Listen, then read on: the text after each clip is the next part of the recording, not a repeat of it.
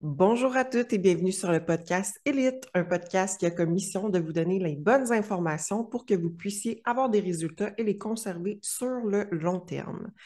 Donc, une autre belle semaine. Euh, aujourd'hui, pour le podcast, j'ai décidé, euh, en fait, dans mes stories Instagram, plus tôt cette semaine, j'ai mis une petite boîte à questions parce que je me suis dit, pourquoi pas faire un QA? Donc, je vais le faire une fois de temps en temps euh, je le fais souvent sur Instagram en live ou en story, mais là, je me suis dit que j'allais le mettre en podcast. Donc, j'ai fait une petite boîte à questions cette semaine pour demander à mes abonnés s'il y avait des questions pour moi et que j'allais en répondre à cinq. Donc, j'ai eu cinq euh, questions quand même assez intéressantes. Puis, tu sais, dites-vous que quand je vous mets des petites boîtes à questions ou quand je fais des live QA, soyez surtout pas gênés de me poser des questions.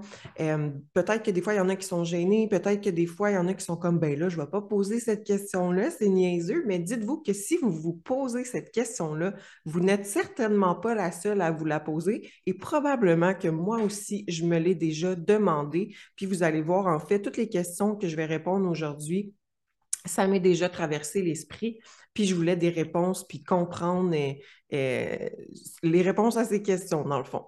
Fait que, fait que soyez pas gênés quand je mets des petites questions comme ça, ça me fait toujours plaisir d'y répondre parce que euh, mon but, ma mission, comme je vous ai dit, c'est vraiment de vous donner les bonnes informations. Puis je comprends à 100% à quel point ça peut être mélangeant avec les réseaux sociaux de notre génération, sur Google, sur YouTube. Il y a tellement d'informations, puis c'est tellement facile s'y perdre que euh, moi, je me suis dit, il n'est pas question que vous perdiez votre temps ou que vous ayez les mauvaises choses entre les mains, euh, puis que vous faisiez des essais-erreurs. Fait que bref, Soyez pas gênés de me poser des questions. Je vais vous donner toujours l'heure juste, même si parfois ça peut être cru.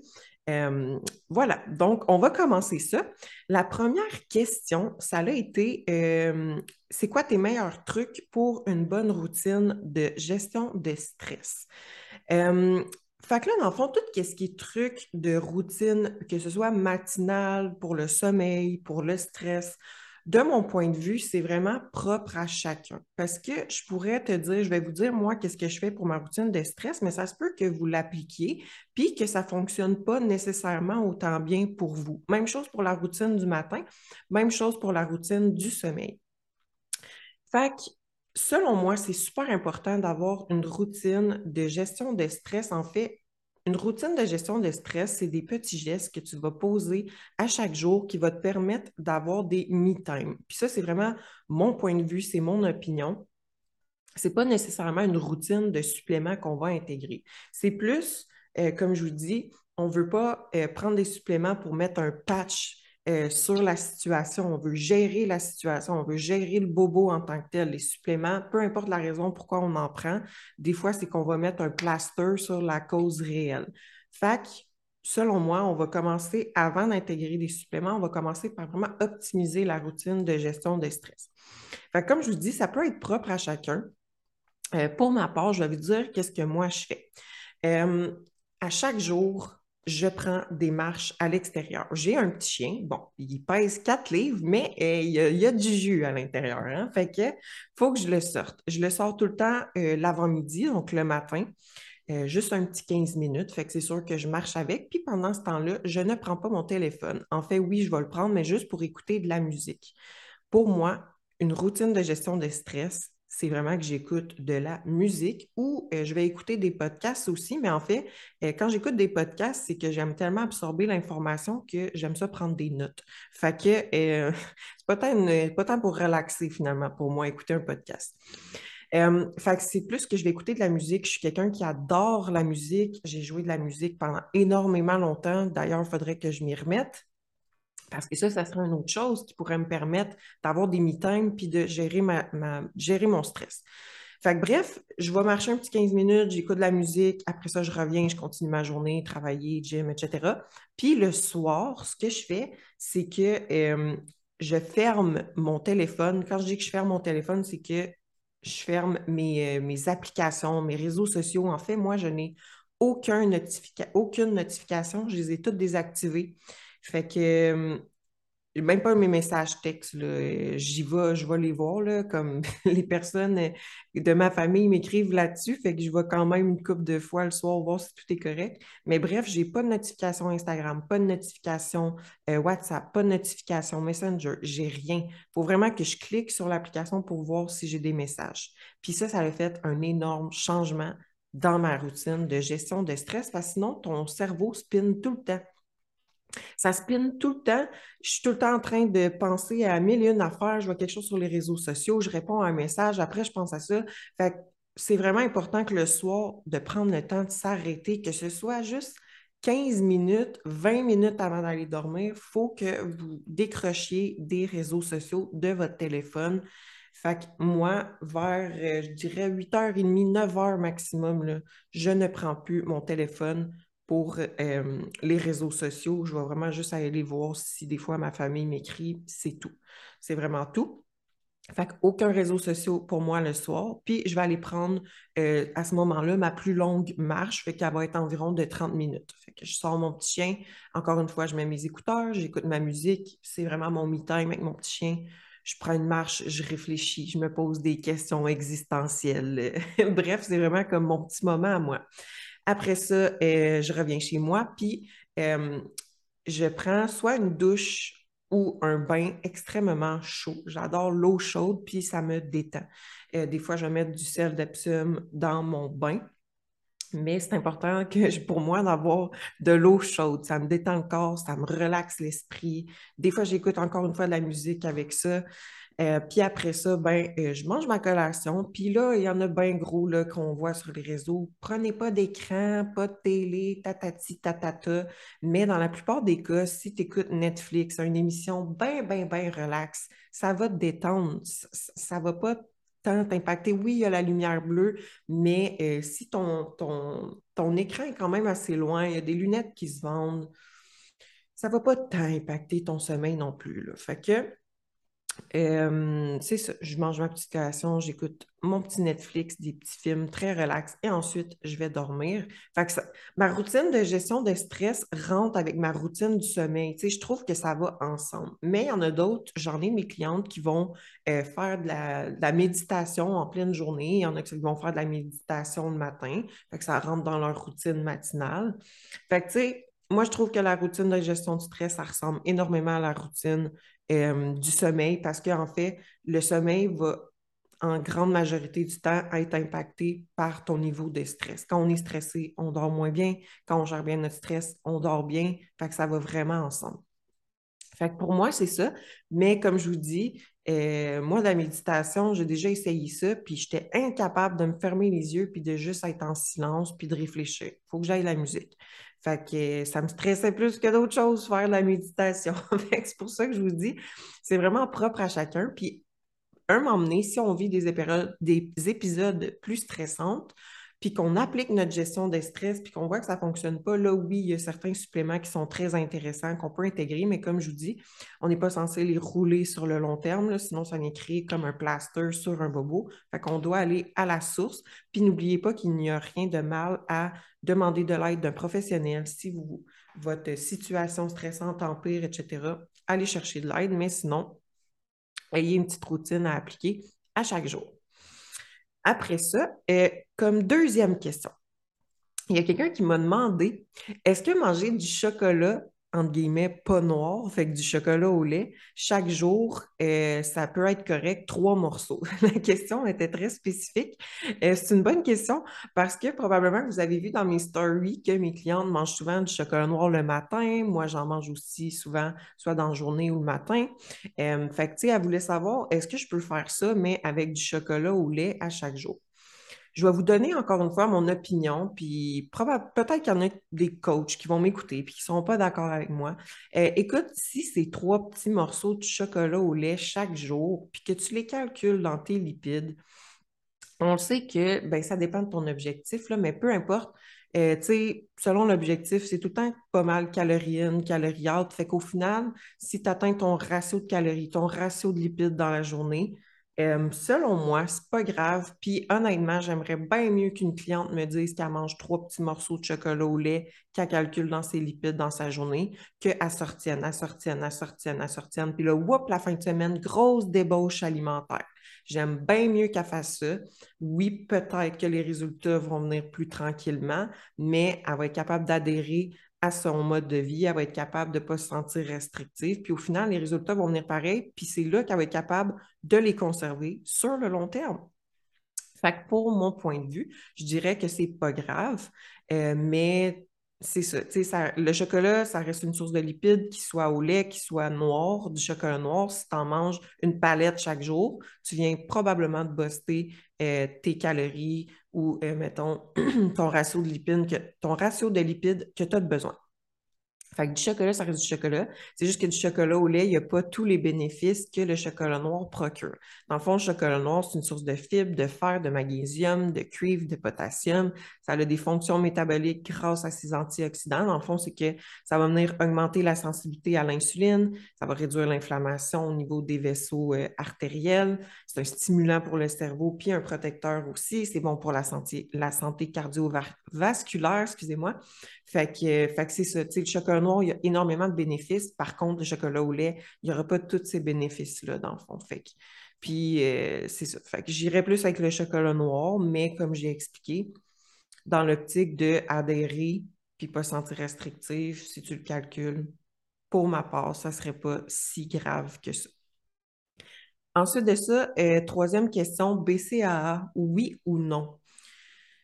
Encore une fois, c'est une question de supplément. Hein. Les suppléments, ça supplémente, ça reste très optionnel. Puis là, je trouve que c'est un petit peu moins pire. C'était plus l'année passée, puis là, deux ans, il y a eu un méchant gros trend sur les BCAA. Il fallait absolument que tu en prennes pendant que tu t'entraînais. Puis je me souviens, moi aussi, quand j'ai débuté en entraînement, c'était populaire quand même aussi, il plusieurs années. Puis euh, tout le monde disait qu'il fallait que tu consommes des BCAA. Puis là, si tu avais le malheur de ne pas en prendre pendant ton workout, c'était la grosse affaire. Mais euh, je ne suis pas quelqu'un qui lit des études? Mais il y a eu une étude que. En fait, il n'y a pas eu d'étude qui a démontré que les BCAA fonctionnaient réellement. Dans le fond, tes BCAA, c'est trois acides aminés, puis ils vont venir aider à empêcher le catabolisme musculaire. Fait que, dans le fond, à préserver ta masse musculaire, puis euh, dans le fond, la récupération. garder ta masse musculaire bien récupérée, that's it. fac, souvent, on va le boire pendant l'entraînement ou avant ou euh, après, tant que c'est autour de l'entraînement. Puis là, après ça, il y a eu les EAA, qui, eux, sont neuf acides aminés, fait beaucoup plus complets, qui vont préserver la masse musculaire, donc empêcher le catabolisme, mais ils vont créer de l'anabolisme aussi, donc euh, créer de la masse musculaire. Puis eux, il y a eu vraiment une étude comme quoi ça fonctionnait. Mais pour les BCAA, il n'y a rien eu de concluant. Donc, c'est très optionnel. D'après, tu sais, honnêtement, ce serait bien mieux de mettre ton argent, parce qu'on s'entend qu'un pot de BCA, c'est quand même 40 OK? Puis c'est environ un par mois. Fait que ton 40 tu es bien mieux d'investir dans une autre sorte de supplément. Fait qu'en, mettons, euh, une vitamine D, de l'oméga 3, du magnésium, vraiment la base, tu serais bien mieux de mettre ton argent là-dedans ou de mettre ton argent dans des bons aliments, des bons légumes ou, euh, tu sais, si tu vois que tu veux un nutritionniste, une coach, euh, peu importe, quelqu'un pour vraiment t'aider réellement avec tes résultats, ben prends ce 40-là, puis mets-le dans ton investissement d'un suivi. Puis tu vas avoir bien plus de résultats que de tout le temps dépenser de l'argent dans des suppléments dont tu n'as pas besoin. Fait que les BCAA, ça va dépendre de ton budget, honnêtement, là, parce qu'avec l'impact, le peu d'impact que ça va avoir sur tes résultats, c'est vraiment rendu là une question de budget si tu as 40$ par mois à mettre ou non là-dedans. Fait que pour ma part, moi, j'en prends même plus. Je prends même plus de EAA. Je prends juste des carbs en intra. Fait que tu n'as pas nécessairement besoin de ça. Euh, trois, euh, quatrième question. Combien de carbs par jour devrait-on manger pour une fille? Là, c'est sûr que, euh, sais, je sais pas si la, fille qui m'a posé ça voulait perdre du gras, prendre de la masse, être en maintien, mais dans tous les cas, peu importe l'objectif, c'est vraiment du cas par cas. Fait que c'est vraiment, ça dépend énormément de la fille. Euh, honnêtement, euh, sur toutes les filles que j'ai coachées, c'est extrêmement rare que j'ai vu une fille bien réagir en étant low carbs, donc basse en glucides, faible en glucides sur euh, plusieurs mois, donc une longue période. C'est rare que les filles vont bien réagir sur du low carbs. Ils vont bien réagir des fois sur du court terme ou du carb cycling, mais pas sur du long terme. Puis souvent, les filles qui viennent me voir en éval, euh, ça fait plusieurs années, plusieurs mois qu'ils sont sur du low carb. Il y a un plateau, il n'y a plus rien qui répond. C'est normal parce que j'ai constaté, selon mon analyse, que les filles vont beaucoup mieux réagir en étant plus hautes en glucides qu'en étant trop basses. Puis, euh, de mon analyse, encore une fois, les filles sont de nature plus stressées, le système hormonal. Fait qu'ils ont la plupart du temps besoin de glucides. Fait que c'est pas tant une bonne idée de les laisser tout le temps trop basses. Fait que euh, fait c'est ça. Il n'y a pas de quantité exacte par contre, mais on veut minimum 50 grammes par jour pour avoir tous les, bénéfices des glucides. Là. Fait que, autant côté énergie, c'est sûr que le corps s'adapte et peut prendre les lipides aussi comme source d'énergie, mais c'est quand même une source d'énergie, euh, tout ce qui est santé hormonale, santé digestive aussi. En, augmentant les glucides, les filles vont voir une amélioration au niveau de leur système digestif. Donc, c'est super important. Fait que minimum 50 grammes par jour, puis euh, pas nécessairement juste des légumes, parce que là, on entre dans du low carbs. Euh, puis, tu sais, ça va dépendre de la génétique, ça va dépendre de l'activité physique de la personne, ça va dépendre de son niveau de stress, euh, fait que, ça dépend de, comment elle s'entraîne. Le stimuli d'entraînement rentre là-dedans aussi. souvent, je vais ajuster les glucides tout dépendamment de où ce que ma fille est rendue dans euh, son année, dans le type d'entraînement. Euh, les glucides, après ça, il faut où est-ce que tu vas les mettre dans ta journée, parce qu'encore là, c'est du cas par cas. Il y en a qui, qui peuvent en mettre n'importe où dans la journée, mais quelqu'un qui a des gros crashs d'énergie, ben c'est parce que peut-être qu'elle en mange le matin, puis que pour elle, ça ne fonctionne pas le matin. Ça lui donne des gros crashs d'énergie parce que, dans le fond, notre glycémie, euh, le cortisol, en fait, c'est là qui est très élevé le matin, puis euh, les glucides vont venir augmenter la glycémie, puis plus tard, ben, il faut que ça redescende. Hein. Fait que là, ça va créer un crash. Fait que c'est vraiment du cas par cas pour le nombre de glucides ou les placer dans la journée. Fait que c'est ça. C'est tout le temps plate comme réponse, mais c'est vraiment du cas par cas, puis c'est d'avoir un suivi à ce niveau-là. Euh, sur plusieurs semaines, plusieurs mois pour voir qu'est-ce qui fonctionne bien pour toi. Parce que, tu sais, j'ai des filles en perte de gras qu'on euh, a fait une reverse. Quand ils commencent, sont à 100 grammes de glucides par, euh, par, euh, par jour. Puis il y en a qui sont rendus à 200 grammes, puis ils ont perdu énormément de gras. J'en ai en prise de masse, j'en ai une, écoute, elle mange quasiment 450 grammes de carbs par jour. C'est énormément. C'est beaucoup plus que la plupart des gars. Moi aussi, je me suis déjà rendue jusque-là. Fait c'est vraiment du cas par cas. Puis c'est pas parce que tu manges des glucides que tu vas prendre du gras. Je le répète, c'est pas parce que tu manges des glucides que tu vas prendre du gras. C'est pas parce que tu augmentes tes glucides que tu vas prendre du gras. La plupart du temps, c'est bénéfice. Mais euh, c'est vraiment d'analyser comment le corps répond sur une longue période puis tu vas apprendre à te connaître, puis c'est tout le temps d'ajuster euh, petit peu par petit peu. Et dernière question que j'ai eue, c'est comment tonifier? Fait que moi, je prends ça comme dans le fond, tu sais, souvent les filles, on veut les cuisses plus dures, on veut perdre de petits gras de bras, on veut un ventre, pas nécessairement sur les abdos, mais plus défini. Euh, fait que moi, pour ma part, c'est ça mon, ma vision d'être tone. Fait que moi, je prends ça comme un body recomp. Fait que c'est énormément ça que je fais avec euh, euh, les clientes qui viennent me voir. C'est vraiment de la recomposition corporelle. C'est qu'ils n'ont pas nécessairement 30 livres à perdre, mais on va perdre un petit 5 livres, des fois 10. Fait que c'est pas beaucoup, puis ça se fait quand même bien la plupart du temps. Fait qu'on va perdre le gras, mais après ça, on va venir prendre la masse musculaire parce que tu ne peux pas tonifier si tu n'as pas de muscles.